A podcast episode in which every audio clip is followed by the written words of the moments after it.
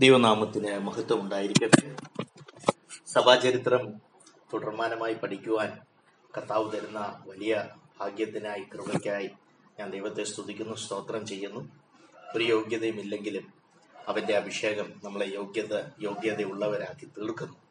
ഹാലലിയ. പത്ത് ഇരുപത്തി ആറ് വർഷങ്ങൾ നോർത്ത് ഇന്ത്യയിലായിരുന്നു എയർഫോഴ്സിലായിരുന്നു അതുകൊണ്ട് മലയാളത്തിന് അല്പം പ്രയാസം വന്നാൽ വാക്കുകളൊക്കെ ഉടക്കുന്നുണ്ടെങ്കിൽ ദയവായി ക്ഷമിക്കണം. സാക്ഷ്യം പറയാനുള്ള സമയമില്ലാത്തത് കൊണ്ടാണ്. എന്നിരുന്നാലും എപ്പോഴെങ്കിലും ദൈവം അവസരം ലഭിക്കുമ്പോൾ ദൈവം നടത്തിയ വഴികൾ അറിയിക്കണമെന്ന് ആഗ്രഹമുണ്ട്. അപ്പോൾ നമ്മൾ ദൈവസഭയിലുള്ള ആദിമകാലത്തെ ശുശ്രൂഷകരെ കുറിച്ചൊക്കെയാണ് നമ്മൾ പഠിച്ചുകൊണ്ടിരുന്നത്. റോമിലെ ബിഷപ്പിന് എങ്ങനെയാണ് പരമാധികാരം ലഭിച്ചത്? ആ കാര്യങ്ങൾ നമ്മൾ തുടർമാനമായി പഠിക്കുകയായിരുന്നു. അപ്പോൾ ഒരു വചനഭാഗം കൂടെ നാം വായിക്കുവാൻ ആഗ്രഹിക്കുന്നു. ഒന്ന് പത്രോസിന്റെ ലേഖനം അഞ്ചാം അധ്യായം ഒന്ന് രണ്ട് മൂന്ന് വാക്യങ്ങളിൽ നമ്മൾ വായിക്കുമ്പോൾ പത്രോസ് പറയുന്നത് നിങ്ങളിലുള്ള മൂപ്പന്മാരെ അതിന്റെ കറക്റ്റ് ട്രാൻസ്ലേഷൻ നിങ്ങളുടെ ഇടയിലുള്ള മൂപ്പന്മാരെ എമംഗ് യു എസ് എഫ് അങ്ങനെയാണ്. നിങ്ങളിലുള്ള മൂപ്പന്മാരെ ഒരു കൂട്ടുമൂപ്പനും. അപ്പോൾ പൗലോസ് പത്രോസ് പത്രോസ് തന്നെ കുറിച്ച് പറയുന്നത് ഒരു മൂപ്പൻ എന്നാണ്. അത് മനസ്സിലാക്കണം നമ്മൾ. ഒരു നൂറ്റാണ്ടുകൾ ഒന്ന് രണ്ട് കഴിഞ്ഞ് സഭാപിതാക്കന്മാർ ചേർന്ന് ആദ്യത്തെ പോപ്പാക്കി മാറ്റുകയാണെങ്കിൽ ദൈവവചനം വസ്തുനിഷ്ഠമായി പരിശുദ്ധാത്മാവ് വളരെ വ്യക്തമായി എഴുതിയിരിക്കുന്നു. പത്രോസ് സഭയുടെ ഒരു മൂപ്പനായിരുന്നു. അപ്പോൾ അവിടെ കൊടുത്തിരിക്കുന്ന പ്രസ്ബിട്രോസ് ആ ഗ്രീക്ക് വാക്കൊക്കെ അതിൽ നിന്നാണല്ലോ പ്രസ്ബിറ്റർ എന്നുള്ള ഒരു വാക്കൊക്കെ വരുന്നത്. മൂപ്പൻ. അപ്പൊ ഒരു സഭയുടെ മൂപ്പൻ. അവൻ നിങ്ങളിലുള്ള മൂപ്പന്മാരെ ഒരു കൂട്ടുമൂപ്പനും ക്രിസ്തുവിന്റെ കഷ്ടാനുഭവത്തിന് സാക്ഷിയും വെളിപ്പെടുവാനുള്ള തേജസ്സിന് കൂട്ടാളിയുമായി ഞാൻ പ്രബോധിപ്പിക്കുന്നത്. അവിടെ രണ്ടാമത്തെ വാക്കിൽ നിങ്ങളുടെ വിചാരണയിലുള്ള ദൈവത്തിന്റെ ആട്ടിൻകൂട്ടത്തെ മേയിച്ചു കൊള്ളുവിൻ നിങ്ങളുടെ വിചാരണ വിചാരണ. അതാണ് എപ്പിസ്കോപ്പിയോ ആ വാക്കാണ് ഉപയോഗിച്ചിരിക്കുന്നത്. അതിൽ നിന്നാണ് എപ്പിസ്കോപ്പസ് എന്നുള്ള എന്ന് പറഞ്ഞാൽ നിങ്ങളുടെ വിചാരണയിലുള്ള. അപ്പോൾ അത് നമ്മൾ പഠിക്കണം. എപ്പിസ്കോപ്പയ്ക്കുള്ള പവർ എന്താണ്? പ്രസ്ബിറ്ററിനുള്ള പവർ എന്താണ്? ഒന്ന് തിമത്തിയോസ് ഒന്ന് തിമത്തിയോസിന് എഴുതിയ ലേഖനം നാലാം അധ്യായം ആറാം വാക്യത്തിൽ തിമത്യോസിനോട് പൗലോസ് പറയുന്നത് നീ ക്രിസ്തുവിന്റെ നല്ല ഭടൻ നല്ല ശുശ്രൂഷകനാകണം. അപ്പൊ ശുശ്രൂഷകൻ എന്നുള്ള മൂന്നാമത്തെ ഒരു വാക്ക് നമുക്ക് അവിടെ കാണുമ്പോൾ ഡയക്കണോസ് അതിൽ നിന്നാണ് ഡീക്കൺ. ഈ മൂന്ന് കാര്യങ്ങൾ ദൈവസഭയിൽ ഉണ്ടായിരുന്നു. പക്ഷേ ഇന്ന് കാണുന്ന പോലുള്ളത് പരമാധികാരം അല്ല. അവർ വിചാരണയുള്ള ആട്ടിൻകൂട്ടത്തെ നടത്തുന്ന ഒരു ഇടയനെ പോലെ ഒരു ഇടയന്റെ ഹൃദയമുള്ള ഐ മീൻ ഐ മീൻ ആടുകളെ സ്നേഹിക്കുന്ന ഒരു ഇടയൻ. ആ ഹൃദയത്തോടെ ആയിരിക്കണം ദൈവസഭയെ പരിപാലിക്കേണ്ടത്. അതാണ് കർത്താവ് കാണിച്ച മാതൃക അതായിരുന്നു. ശിഷ്യന്മാരുടെ കാൽ കഴുകി. ഇന്നുള്ള പാസ്റ്ററോ പ്രസ്ബിറ്ററോ മൂപ്പനോ ബിഷപ്പോ പോപ്പോ കാൽ കഴുകുമായിരിക്കും. ഒഫീഷ്യൽ ചടങ്ങായിട്ട് നടത്തുമായിരിക്കും. അത് ഹൃദയത്തിൽ നിന്ന് എത്ര പേര് കഴുകും ഞാൻ ആ ഭാഗം വിടുകയാണ്. അപ്പോൾ ദൈവവചനം ആധികാരികമായി നമ്മളെ പഠിപ്പിക്കുന്നത് ഒന്ന് പത്രോ സഞ്ചിന്റെ ആദ്യ മൂന്ന് വാക്യങ്ങൾ നമ്മൾ വായിക്കുമ്പോൾ നിങ്ങളുടെ വിചാരണയിലുള്ള എപ്പിസ്കോപ്പിയോ നിങ്ങളുടെ വിചാരണയിലുള്ള ദൈവത്തിന്റെ ആട്ടിൻകൂട്ടത്തെ മേയിച്ചുകൊള്ളുവീൻ. അതാണ് ചെയ്യേണ്ടത്. ബിഷപ്പായാലും എപ്പിസ്കോപ്പി ആയാലും പ്രസ്ബിറ്റർ ആയാലും ഡീക്കൻ ആയാലും അത് ചെയ്യേണ്ടത് ചെയ്യേണ്ടതാണ് ദൈവസഭയെ ആട്ടിൻകൂട്ടത്തെ മേയ്ക്കുക. അവർക്ക് വേണ്ട വചനം കൊടുക്കുക അവർക്ക് വേണ്ട ആഹാരം കൊടുക്കുക അവരെ നടത്തുക. അതാണ് ഒരു ദൈവസഭയുടെ അധികാരികളായിരിക്കുമ്പോൾ ദൈവം ആക്കി വെച്ചിരിക്കുന്ന അധ്യക്ഷന്മാർ ചെയ്യേണ്ടത്. പക്ഷേ അതിനുള്ള താഴോട്ടുള്ള വാക്യങ്ങൾ വായിക്കുമ്പോൾ അതിന് അത് എങ്ങനെയാണ് ചെയ്യേണ്ടതെന്നുണ്ട്? നിർബന്ധത്താലല്ല. മനസ്സിലാക്കണമേ. ഒരു നിർബന്ധവും പാടില്ല. ദുരാഗ്രഹത്തോടെയല്ല. എനിക്ക് അടുത്ത പ്രൊമോഷൻ കിട്ടണം. എന്റെ സിംഹാസനം കുറച്ചും കൂടെ മുകളിലാകണം. ഒരു ദുരാഗ്രഹവും പാടില്ല. ഇടവകകളുടെ മേൽ കർത്തൃത്വം നടത്തുന്നവരായിട്ടല്ല. ഇത് എന്റെ വാക്കുകളല്ല. വിശുദ്ധ തിരുവഴുത്തുകളിൽ നിന്ന് ഞാൻ ഉദ്ധരിക്കുകയാണ്. ഇട മൂന്നാമത്തെ വാക്യം. ഇടവകകളുടെ മേൽ കർത്തൃത്വം നടത്തുന്നവരായിട്ടല്ല. ഒരു എപ്പിസ്കോപ്പിയെ കുറിച്ച് പറയുകയാണ്. ഒരു എപ്പിസ്കോപ്പിയോ വിചാരണ നടത്തുന്ന ദൈവത്തിന്റെ ഒരു ശുശ്രൂഷകൻ എന്താണ് ചെയ്യേണ്ടത്? ഒരു പ്രസ്ബിറ്റർ എന്താണ് ചെയ്യേണ്ടത്? ഒരു ഡീക്കൺ എന്താണ് ചെയ്യേണ്ടത്? ദുരാഗ്രഹം പാടില്ല നിർ- നിർബന്ധത്താലല്ല ഇടവകളുടെ മേൽ കർത്തൃത്വം നടത്തുന്നവരായിട്ടല്ല. ഈ എത്ര ഭംഗിയായിട്ട് ആദ്യത്തെ പോപ്പെന്ന് മറ്റ് സഭകൾ പറയുന്ന പത്രോസ് തന്നെ എഴുതിയ ആ ലേഖനം നമ്മൾ പരിശുദ്ധാത്മാവ് എത്ര വ്യക്തമായി എഴുതിയിരിക്കുന്നു. പിന്നെ എങ്ങനെയാണ് ചെയ്യേണ്ടത്? അതും പറയുന്നുണ്ട്. ആ നാലാം മൂന്നാം ഭാഗ്യത്തിന് അടുത്ത ഭാഗത്തിൽ പറയുന്നുണ്ട് ആട്ടിൻകൂട്ടത്തിന് മാതൃകകളായി തീർന്നുകൊണ്ട് എന്റെ സഭയിലെ ഏറ്റവും ചെറിയൊരു വ്യക്തി എങ്ങനെയാണോ ജീവിക്കുന്നത് അതിന്റെ ഒരു ലക്ഷം മടങ്ങ് അധികമായിട്ടൊന്നും എനിക്ക് ജീവിക്കാൻ പറ്റത്തില്ല. ഒരു സൈക്കിളിലാണോ എന്റെ സഭയിലെ വിശ്വാസി? ഏറ്റവും ചെറിയ വിശ്വാസി വരുന്നത് ഒരു സ്കൂട്ടറോ ഒരു കാറോ ആകുന്നതിൽ കുഴപ്പമില്ല. പക്ഷേ മേഴ്സിഡസും ബി എം ഡബ്ല്യുവിലെ ഞാൻ വരുത്തുള്ളൂ എന്നൊരു എപ്പിസ്കോപ്പ് അല്ലെങ്കിൽ ഒരു സെൻട്രൽ പാസ്റ്റർ അത് ആഗ്രഹിച്ചു കഴിഞ്ഞാൽ അത് ദുരാഗ്രഹമെന്നേ പറയാൻ പറ്റത്തുള്ളൂ.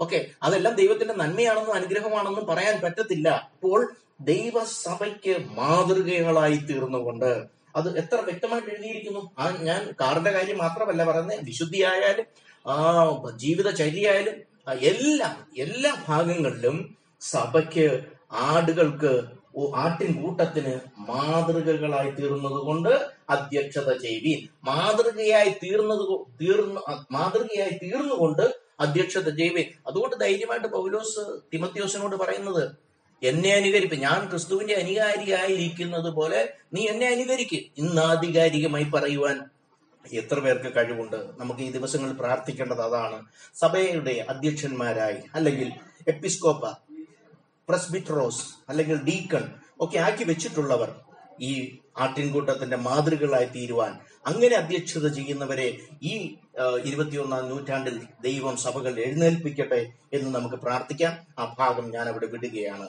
മുന്നൂറ്റി പതിമൂന്ന് മുതൽ എ ഡി മുന്നൂറ്റി പതിമൂന്ന് മുതൽ അഞ്ഞൂറ്റി തൊണ്ണൂറ് വരെയുള്ള കാലങ്ങൾ സഭ കെട്ടുറപ്പുള്ള വ്യവസ്ഥാപിതമായ ഒരു സംഘടനയായി വളരുന്നതാണ് നമ്മൾ ചരിത്രത്തിൽ നിന്ന് കാണുവാൻ കഴിയുന്നത്. ആ കാലയളവുകളിൽ മനസ്സിലാക്കണം സഭ ആത്മീയമായി വളരെ ആത്മീയമായി വളരെ മുൻപന്തിയിൽ നിൽക്കുന്ന ഒരു സഭ വളരെ പീഡനങ്ങൾ ഏറ്റു. പക്ഷേ നാലാം നൂറ്റാണ്ടിന്റെ ആരംഭവും അഞ്ച് ആറ് നൂറ്റാണ്ടുകൾ നമ്മൾ പഠിക്കുമ്പോൾ ആ കാലയളവുകൾ ഏകദേശം ഒരു മുന്നൂറ് വർഷത്തെ കാലയളവിൽ സഭ കെട്ടുറപ്പുള്ള വ്യവസ്ഥാപിതമായ മറ്റുള്ളവർ ബഹുമാനിക്കുന്ന ഒരു സംഘടനയായി വളരുവാൻ ഇടയായി തീർന്നു. മനസ്സിലാക്കണം? അതൊരു സംഘടനയായി ഒരു ഓർഗനൈസേഷനായി വളരുവാൻ ഇടയായി ഇട ഇടയായി തീർന്നു. അപ്പോൾ കാണപ്പെടുന്ന സ്ഥാപനങ്ങൾക്ക് പ്രാധാന്യമേറി വന്നു. അപ്പോൾ ഉള്ള സാമ്പത്തികം കൊണ്ടൊക്കെ വലിയൊരു ചർച്ച് പണിയുക അല്ലെങ്കിൽ വ്യവസ്ഥാപിതമായ സ്ഥാപനങ്ങളാക്കി മാറ്റുക ഇതൊക്കെയാണ് ആ കാലങ്ങളിൽ അവർ ചെയ്യുന്നത്. പക്ഷേ ആത്മീയമായ മൂല്യശോഷണം സംഭവിച്ചുകൊണ്ടിരുന്നു ഈ കാലയളവുകളിൽ നാല് അഞ്ച് ആറ് നൂറ്റാണ്ടുകളിൽ നമ്മൾ മനസ്സിലാക്കണം സഭ കെട്ടുറപ്പുള്ള വ്യവസ്ഥാപിതമായ സംഘടനയായി വളർന്നു വന്നു. പക്ഷേ ആത്മീയമായി ശോഷിക്കുവാൻ ഇടയായിത്തീർന്നു. ചരിത്രം നമ്മളെ അതൊക്കെയാണ് പഠിപ്പിക്കുന്നത്. അതിന് കാരണങ്ങൾ പലതുണ്ട്. മുന്നൂറ്റി പതിമൂന്നിലുള്ള മിലാൻ എഡിക്റ്റ് അതിനെക്കുറിച്ച് അല്പമായെങ്കിലും നമുക്ക് പഠിക്കാം. മുന്നൂറ്റി പതിമൂന്നിൽ നടന്ന കോൺസ്റ്റന്റൈൻ ആണല്ലോ അത് കൊണ്ടുവരുന്നത്. അതിന്റെ കാര്യങ്ങൾ നമുക്ക് പഠിക്കാം. ഈ മിലാൻ എഡിക്റ്റ് വളരെ ആരാധനാ സ്വാതന്ത്ര്യം കൊടുക്കുവാൻ ഇടയായി തീർന്നു. വളരെ ആരാധന സ്വാതന്ത്ര്യം ഉറപ്പാക്കി മിലൻ എഡിക്റ്റ് നമുക്കറിയാം. അംഗീകരിക്കപ്പെട്ട ഒരു ദേശീയ മതമായി ക്രിസ്തു മതത്തെ മതമായി മതമായി അംഗീകരിക്കപ്പെടുന്നു എന്ന് പറയുമ്പോൾ ആത്മീയമായി ദർശനം പ്രാപിച്ചവർക്ക് മനസ്സിലാകും ഇതൊരു ദേശീയ മതമായി അധപ്പതിച്ചു എന്ന് പറയുന്നതാണ് ചരിത്രത്തിൽ നമുക്ക് മനസ്സിലാക്കുന്നത്. അപ്പോൾ അംഗീകരിക്കപ്പെട്ട ഒരു ദേശീയ മതമായി ആത്മീയ മൂല്യശോഷണം സംഭവിച്ച പക്ഷേ ഓർഗനൈസേഷൻ കെട്ടുറപ്പുള്ള സ്ഥാപനങ്ങൾ സംഘടനകൾ ഉള്ള ഒരു ദേശീയ മതമായി ഇത് മാറ്റപ്പെട്ടു എന്നാണ് ചരിത്രം നമ്മളെ പഠിപ്പിക്കുന്നത്. പീഡനത്തിൽ നിന്നൊക്കെ മുക്തി നേടി. അതുവരെ പീഡിപ്പിക്കപ്പെട്ടിരുന്ന സഭയായിരുന്നു. പക്ഷേ മിലാൻ എഡിക്റ്റ് കഴിഞ്ഞ് ഔദ്യോഗിക മതമായി കഴിഞ്ഞു കഴിഞ്ഞപ്പോൾ ചങ്കുറപ്പോടെ വിശ്വാസികൾ റോഡിൽ കൂടി നടക്കുകയാണ്. അവർക്ക് പറയാം ഞങ്ങൾ ക്രിസ്ത്യാനികളാണ്. ഇതുവരെ അവർ ഐഡന്റിറ്റി വളരെ ഹിഡൻ ആയിരുന്നു സീക്രട്ട് ആയിരുന്നു രഹസ്യ വിശ്വാസികൾ രഹസ്യ കൂട്ടങ്ങളായിരുന്നു. പക്ഷേ ഒരു സാമ്രാജ്യത്തിന്റെ ഒരു രാഷ്ട്രത്തിന്റെ ഔദ്യോഗിക മതമായി ദേശീയ മതമായി ക്രിസ്ത്യാനി ക്രിസ്ത്യൻ മതം ക്രിസ്ത്യാനികളുടെ മതം അംഗീകരിച്ചു കഴിഞ്ഞപ്പോൾ പീഡനത്തിന് വരുവാൻ ഇടയായി തീർന്നു. പീഡനത്തിൽ നിന്ന് സഭ മുക്തി നേടി. പിന്നെ കുറച്ച് മുമ്പോട്ടുള്ള ചരിത്രം നമ്മൾ പഠിച്ചു കഴിഞ്ഞാൽ നിർഭാഗ്യം എന്ന് പറയട്ടെ സഭ മറ്റുള്ളവരെ പീഡിപ്പിക്കാൻ തുടങ്ങി. ഇതൊക്കെ ആധികാരികമായ ചരിത്ര സത്യങ്ങളുണ്ട്. അതുകൊണ്ടാണ് ഇങ്ങനെ സംസാരിക്കുന്നത്. എല്ലാവർക്കും ഇത് ഇഷ്ടപ്പെടണമെന്ന് എനിക്കില്ല. പക്ഷേ സത്യമായി പഠിച്ചു കഴിഞ്ഞാൽ അന്ന് വരെ പീഡിപ്പിക്കപ്പെട്ടിരുന്ന സഭ സ്വാതന്ത്ര്യം കൈവരിച്ചു കഴിഞ്ഞപ്പോൾ അവർ മറ്റുള്ളവരെ അല്ലെങ്കിൽ സഭയ്ക്കകത്തുള്ള ഉണർവുള്ള അല്ലെങ്കിൽ സഭ സഭയിലെ ദുരാചാരങ്ങളെ എതിർക്കുന്നവരെ പീഡിപ്പിക്കുന്ന സഭയായി മാറുന്നതാണ്. ഒത്തിരി ഗലീലിയുടെ ചരിത്രം ഒന്നും ഞാൻ തൊടുന്നില്ല. സമയമുണ്ടെങ്കിൽ നമുക്ക് പിന്നെ ആ കാലഘട്ടം പഠിക്കുമ്പോൾ ഒന്ന് ഒന്ന് ഒന്ന് റെഫർ ചെയ്യുവാൻ ഞാൻ ശ്രമിക്കാം. അപ്പോൾ എന്തു പിന്നെ നമ്മൾ ബിഷപ്പിന് എന്തുകൊണ്ട് ഇത്ര അധികാരം വന്നു? അതും പ്രത്യേകിച്ച് റോമിലെ ബിഷപ്പ് ഞാൻ കഴിഞ്ഞ ക്ലാസ്സുകളിൽ നമ്മൾ ഒരുമിച്ച് ചിന്തിച്ചു എന്തുകൊണ്ടാണ് ഒരു അധിക ഒരു അധ്യക്ഷന്റെ ആവശ്യകത നമ്മൾ കണ്ടു. ദുരാചാരങ്ങൾ സഭയുടെ പിളർപ്പ് മറ്റുള്ള ഉപദേശ ഐക്യം മറ്റുള്ള പീഡനം അതിൽ നിന്നൊക്കെ രക്ഷപ്പെടുക. അതുകൊണ്ട് ഒരു അധ്യക്ഷന്റെ കീഴിൽ ഒരു ദേശത്തുള്ള പ്രാദേശിക സഭകൾ ഒരു അധ്യക്ഷന്റെ കീഴിൽ വരേണ്ടത് അത്യാവശ്യമായ ഒന്ന്. പക്ഷെ റോമിലെ സഭാധ്യക്ഷന് എന്തുകൊണ്ട് ഇത്ര പദവികൾ വന്നു എന്ന് നമ്മൾ പഠിക്കണം. റോമിലെ സഭാധ്യക്ഷൻ എതിരില്ലാത്ത പരമാധികാരിയായി ഉയരുന്നതാണ് ചരിത്രം നമ്മളെ പഠിപ്പിക്കുന്നത്. അതിനൊത്തിരി കാരണമുണ്ട്. ഒന്ന് റോമിലെ കത്തോലിക്ക സഭ റോമൻ കാത്തോലിക് സഭ. ഇതുവരെ നമ്മൾ കാതോലിക് സഭ എന്ന് പറഞ്ഞാൽ ലോ സർവവ്യാപകമായ ക്രിസ്തുവിന്റെ സഭയെക്കുറിച്ചാണ് നമ്മൾ ഇതുവരെ സംസാരിച്ചുകൊണ്ടിരുന്നത്. ഇനി വ്യക്തമായി നമ്മൾ Roman Catholic R C church അത് നമ്മൾ മനസ്സിലാക്കണം. റോമിലെ കത്തോലിക്ക സഭയ്ക്ക് ഉണ്ടായിരുന്ന ബിഷപ്പിനെ പാപ്പ അല്ലെങ്കിൽ പോപ്പ് ആയി ഉയർത്തപ്പെടുവാൻ ഇടയായി തീർന്നു അതിനുള്ള കാരണങ്ങൾ പലതുണ്ട്.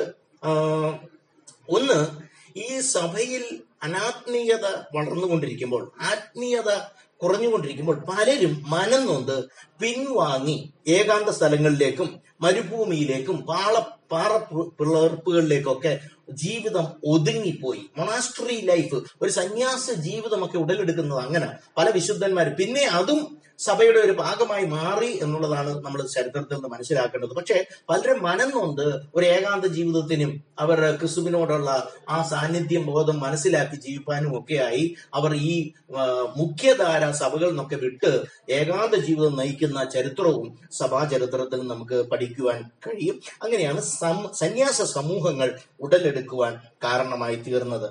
അപ്പോൾ സുവിശേഷ സുവിശേഷ പ്രവർത്തനങ്ങൾ വളരെ എന്ന് പറഞ്ഞാൽ സഭ സാമ്പത്തികമായി വളർന്നു കെട്ടുറപ്പുള്ള സംഘടനയായി കഴിഞ്ഞപ്പോൾ മിഷണറീസിനെ ഇവാഞ്ചലിസ്റ്റിനെ പല രാജ്യങ്ങളിൽ അയക്കുവാൻ ഇടയായി തീർന്നു. ആ കാലഘട്ടങ്ങളിൽ ഉണ്ടായ ഒരു നല്ല കാര്യം എന്ന് പറഞ്ഞാൽ യേശുക്രിസ്തുവിന്റെ സത്യസുവിശേഷം അനേക രാജ്യങ്ങളിലേക്ക് പടർന്ന് പന്തലിക്കുവാൻ ഇടയായി തീർന്നു. സമർപ്പിക്കപ്പെട്ട സുവിശേഷകർ പല രാജ്യങ്ങളിലേക്ക് പുറപ്പെട്ടു പോകാൻ ഇടയായി. അവരെയൊക്കെ സാമ്പത്തികമായിട്ട് സഹായിക്കുവാനും സഭയ്ക്ക് കഴിഞ്ഞു എന്നുള്ളത് ഒരു സത്യമാണ്. പക്ഷേ പെയ്യെ പെയ്യെ ഈ ചക്രവർത്തി സഭാ കാര്യങ്ങളിൽ തീരുമാനമെടുക്കാൻ ഇടയായി തീർന്നു എന്ന് പറഞ്ഞാൽ അന്ന് അന്നുണ്ടായിരുന്ന സഭാ ചക്രവർത്തി റോമ മതം റോമ അതിനെ വ്യക്തമായി പറഞ്ഞു കഴിഞ്ഞാൽ കേരളത്തിലൊക്കെ നമ്മുടെ പല പല അമ്പലങ്ങളും അതിൽ നിന്ന് കിട്ടുന്ന വിശ്വാസികൾ ഇടുന്ന പല എന്തോ ഇനി പറയണ്ട?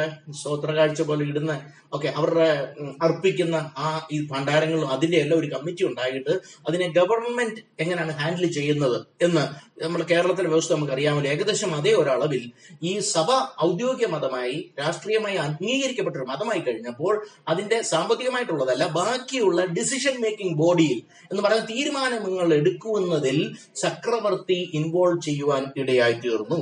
പയ്യെ പയ്യെ ചക്രവർത്തി ഈ സഭാ തീരുമാനങ്ങളിൽ ഇടപെടാൻ തുടങ്ങിയെന്ന് മാത്രമല്ല ആ ആ അദ്ദേഹം സഭയും മറ്റു കാര്യങ്ങളും ഈ ചക്രവർത്തിയുടെ കീഴിലാണ് പ്രവർത്തിക്കുന്നത് എന്ന് ഒരു വെപ്പ് ആ സമയങ്ങളിൽ വരുവാനുണ്ടായി. ഈ ഈ കാലഘട്ടം പഠിക്കുമ്പോൾ നമുക്ക് മനസ്സിലാകുന്നത് ലോക സഭ ലോകത്തിലേക്ക് ഇറങ്ങി ക്രിസ്തുവിനെ വെളിപ്പെടുത്തേണ്ടതിന് പകരം പതിയെ പതിയെ ലോകം സഭയിലേക്ക് കയറുവാൻ ഇടയായി തീർന്നു ഞാൻ ഒരു സഭയെ മാറ്റി നിർത്തുന്നില്ല. എല്ലാ സഭകളും ക്രിസ്തുവിന്റെ സഭ എന്ന് പറഞ്ഞ എല്ലാ ബോർഡുകളും ഇന്നുള്ളതും രണ്ടായിരം വർഷത്തെ പാരമ്പര്യം പറയുന്നതും നൂറ് വർഷത്തെ പാരമ്പര്യം പറയുന്നതും ഇന്നലെ ഉണ്ടായതും കോട്ടയം ആയിക്കോട്ടെ തിരുവനന്തപുരത്ത് ആയിക്കോട്ടെ റോമിലായിക്കോട്ടെ എല്ലാ സഭകളിലും പതിയെ പതിയെ ലോകം സഭയിലേക്ക് കയറുവാൻ തുടങ്ങി. അപ്പോൾ ആ കാലയളവിൽ റോമൻ സാമ്രാജ്യം അസ്തമിക്കാൻ തുടങ്ങി. സഭ ഒരു സുസംഘടിതമായ പ്രസ്ഥാനമായി മാറുമ്പോൾ റോമൻ സാമ്രാജ്യം അസ്തമിക്കാൻ തുടങ്ങി. ഒരു വലിയ ഓവർലാപ്പ് ഒരു ചെറിയ ഓവർലാപ്പ് പീരീഡ് ആണ് ആ നടക്കുന്നത്. അപ്പോൾ ചക്രവർത്തിയുടെ പവർ കുറയുന്നു ബിഷപ്പിന്റെ പവർ കൂടി വരുന്നു. നമ്മൾ മനസ്സിലാക്കണം. അതുകൊണ്ട് നമ്മളിപ്പോൾ മനസ്സിലാക്കുവാൻ ശ്രമിക്കുന്നത് റോമിലെ അധ്യക്ഷന് റോമിലെ ബിഷപ്പിന് എന്തുകൊണ്ട് ഇത്ര പരമാധികാരം ലഭിച്ചു? അത് ഇന്നുണ്ടതായതാണോ അതോ പത്രോസിന്റെ കാലം മുതൽ ഉണ്ടോ ഇല്ല. ചരിത്രം പഠിക്കണം. ചരിത്രം പഠിക്കണം. കഴിഞ്ഞ ദിവസം ഒരു യാക്കോബായിലെ ഓർത്തഡോക്സിലെ ഒരു വിശ്വാസിയാണോ അച്ഛനാണോ എനിക്ക് അറിയത്തില്ല ഒരു മറുപടി ഓഡിയോ ഒരു വോയിസ് ക്ലിപ്പായിട്ട് അയച്ചത് എനിക്ക് ലഭിച്ചു. പെന്തിക്കോസുകാരൊക്കെ സഭാചരിത്രം പഠിക്കുന്നതിൽ വളരെ സന്തോഷമുണ്ടെന്ന് പറയുവാനിടയായി തീർന്നു. ദൈവം ധാരാളമായി അവരെ അനുഗ്രഹിക്കട്ടെ. അപ്പോൾ തന്നെ ഐ മീൻ എല്ലാ ക്രിസ്ത്യാനികളും സഭാചരിത്രം പഠിക്കണം. ആമീൻ ആമീൻ. അത് മനസ്സിലാക്കണം. അത് നല്ലതാണ്. ഓക്കെ. എന്തായാലും റോമൻ സാമ്രാജ്യം അസ്തമിക്കാൻ തുടങ്ങിയപ്പോഴാണ് സഭ ശക്തി പ്രാപിക്കുന്നത്. പ്രത്യേകിച്ച് ഡയോക്ലിഷ്യൻ ചക്രവർത്തിയുടെ പിൻഗാമിയായി വന്ന കോൺസ്റ്റന്റൈൻ. അദ്ദേഹം മനസ്സിലാക്കണം അദ്ദേഹം ക്രിസ്ത്യാനികളോട് വളരെ നല്ല അനുഭാവം പുലർത്തി യുദ്ധത്തിനൊക്കെ ഏതാണ്ട് ദർശനമൊക്കെ കിട്ടി. ഓക്കെ ആ കാര്യങ്ങൾ നമ്മുടെ ചരിത്ര സഭയുടെ ഭാഗമല്ലാത്തതുകൊണ്ട് ഞാൻ വിടുകയാണ്. പ്രത്യേകിച്ച് ഇത്രയും മനസ്സിലാക്കിയാൽ മതി കോൺസ്റ്റന്റൈന് ക്രിസ്ത്യാനികളോട് വളരെ നല്ല അനുഭാവം പുലർത്തിയ ഒരു വ്യക്തിയാണ്. ഇദ്ദേഹമാണ്. ഇദ്ദേഹം ചക്രവർത്തി ആയില്ലായിരുന്നു സഹചക്രവർത്തിയായി. എന്ന് പറഞ്ഞാൽ ഭരണത്തിന് ഒരു ക്രമീകരണം വരുത്തുവാൻ വേണ്ടി ചക്രവർത്തിമാർ അല്ലെങ്കിൽ അന്നുണ്ടായിരുന്ന എംബറേഴ്സ് കോ എംബറേഴ്സ് എന്ന് പറഞ്ഞിട്ട് ഒരു ബോഡി ഓഫ് കൗൺസിലേഴ്സിനെ കൂട്ടിയതിന്റെ അകത്ത് കോൺസ്റ്റന്റൈൻ ഒരു അംഗമായിരുന്നു.